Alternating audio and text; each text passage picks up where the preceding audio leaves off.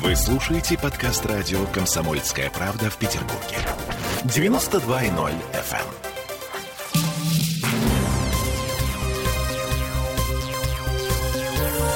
Темы дня.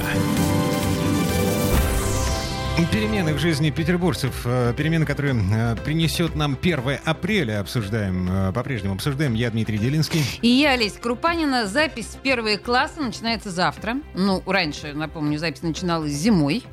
Ну и вторая перемена, конечно, льготники подают заявление одновременно со всеми остальными родителями, а принимать в школы не по прописке будут аж до 5 сентября. Все остальное неизменно. Вы отправляете заявление через портал госуслуг или МФЦ и ждете приглашения из школы на подачу физических документов. Но тем временем в петербургских школах дефицит. И как вы думаете, чего дефицит? Ну чего? 30 тысяч мест не хватает в школах. Вот, вот, вот, вот. Дефицит мест в петербургских школах. Об этом заявил сегодня уполномоченный по правам ребенка в Петербурге Анна Митянина. Сегодня по данным Комитета по образованию в Петербурге 687 школ и 1157 детских садов. Наполняемость дошкольных образовательных учреждений в среднем составляет 114%, школьных 110. В общеобразовательных учреждениях не хватает 30 тысяч мест.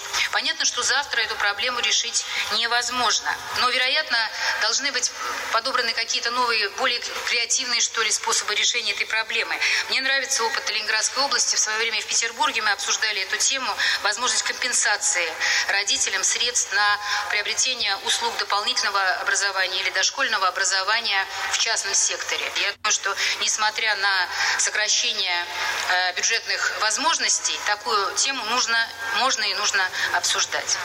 А, Я деньги, не деньги, да. Отлично. То есть вот это вот компенсация за то, что мой ребенок не ходит в школу, я правильно понимаю, чтобы я э, ну, наняла каких-то педагогов на домашнее обучение? О чем см- она говорит? Смотри, нет, погоди. А, дети в школы ходят. Дети... на 30 тысяч мест не хватает. 30 тысяч мест — это э, переполненность школы, из-за которой, э, собственно, дети учатся во вторую смену. А, Вот. Это ладно. не очереди в Нет, ну детские сады. детским садом, садом я понимаю, конечно. Да, Да, вот со школами, э, ну, как бы тут немножко другая история. Хорошо. Просто приходится учиться во второй половине дня. Ладно, это не так страшно. А, на самом деле страшно. Страшно, да? Да. Ну Вот. да, когда поздно встаешь, в общем, весь А, день на смарку. Нет, когда поздно возвращаешься из школы, Мгм. вот, приходится с фонариком в некоторых местах идти. О, точно.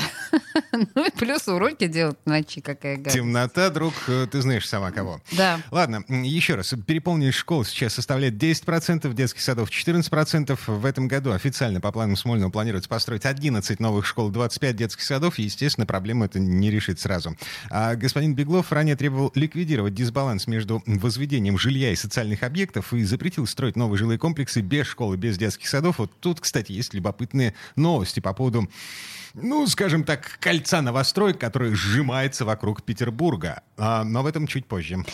А прямо сейчас о других переменах. В апреле в Петербурге можно будет играть свадьбы, на торжественной регистрации которых будет 40 человек. Вы представляете себе? Ну, больше 40 нельзя, а вот 40 можно. Еще можно свободно проводить разные небольшие мероприятия, спортивные, физкультурные, культурные. Свыше 75 участников э, по-прежнему требуется согласование профильными ком- комитетами. При этом до конца апреля не смогут полноценно работать все-таки ночные клубы, дискотеки и, слава богу, кальянные. Ну, теперь еще о переменах. В Петербурге с 1 апреля начинается традиционный месяц чистоты. Вроде как станет легче дышать. Улицы города будут чистить, мыть от последствий зимней борьбы с гололедицей. Вот что заявил по этому поводу э, глава Комитета по благоустройству Сергей Малинин. Ежедневно будет задействовано порядка м, полутора тысяч единиц техники и около 900 а, работников ручного труда.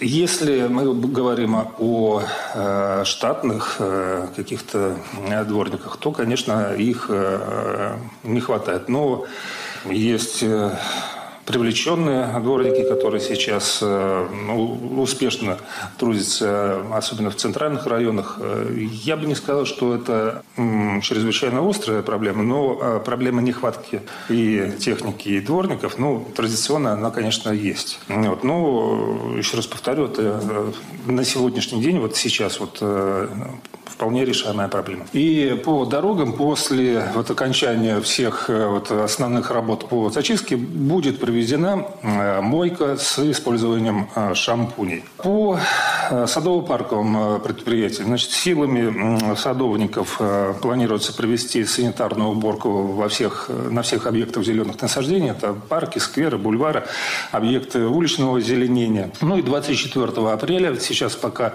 мы осторожно называем эту дату, но планируется проведение общегородского субботника. Значит, если нам э, удастся это организовать, то он будет проведен с учетом всех требований, связанных с эпидемической ситуацией.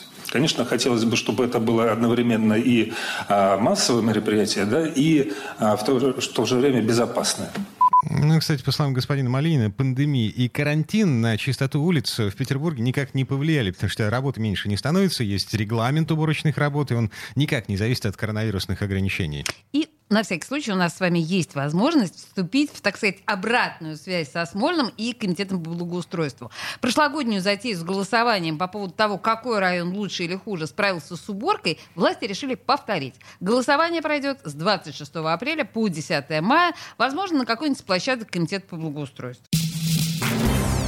Темы дня.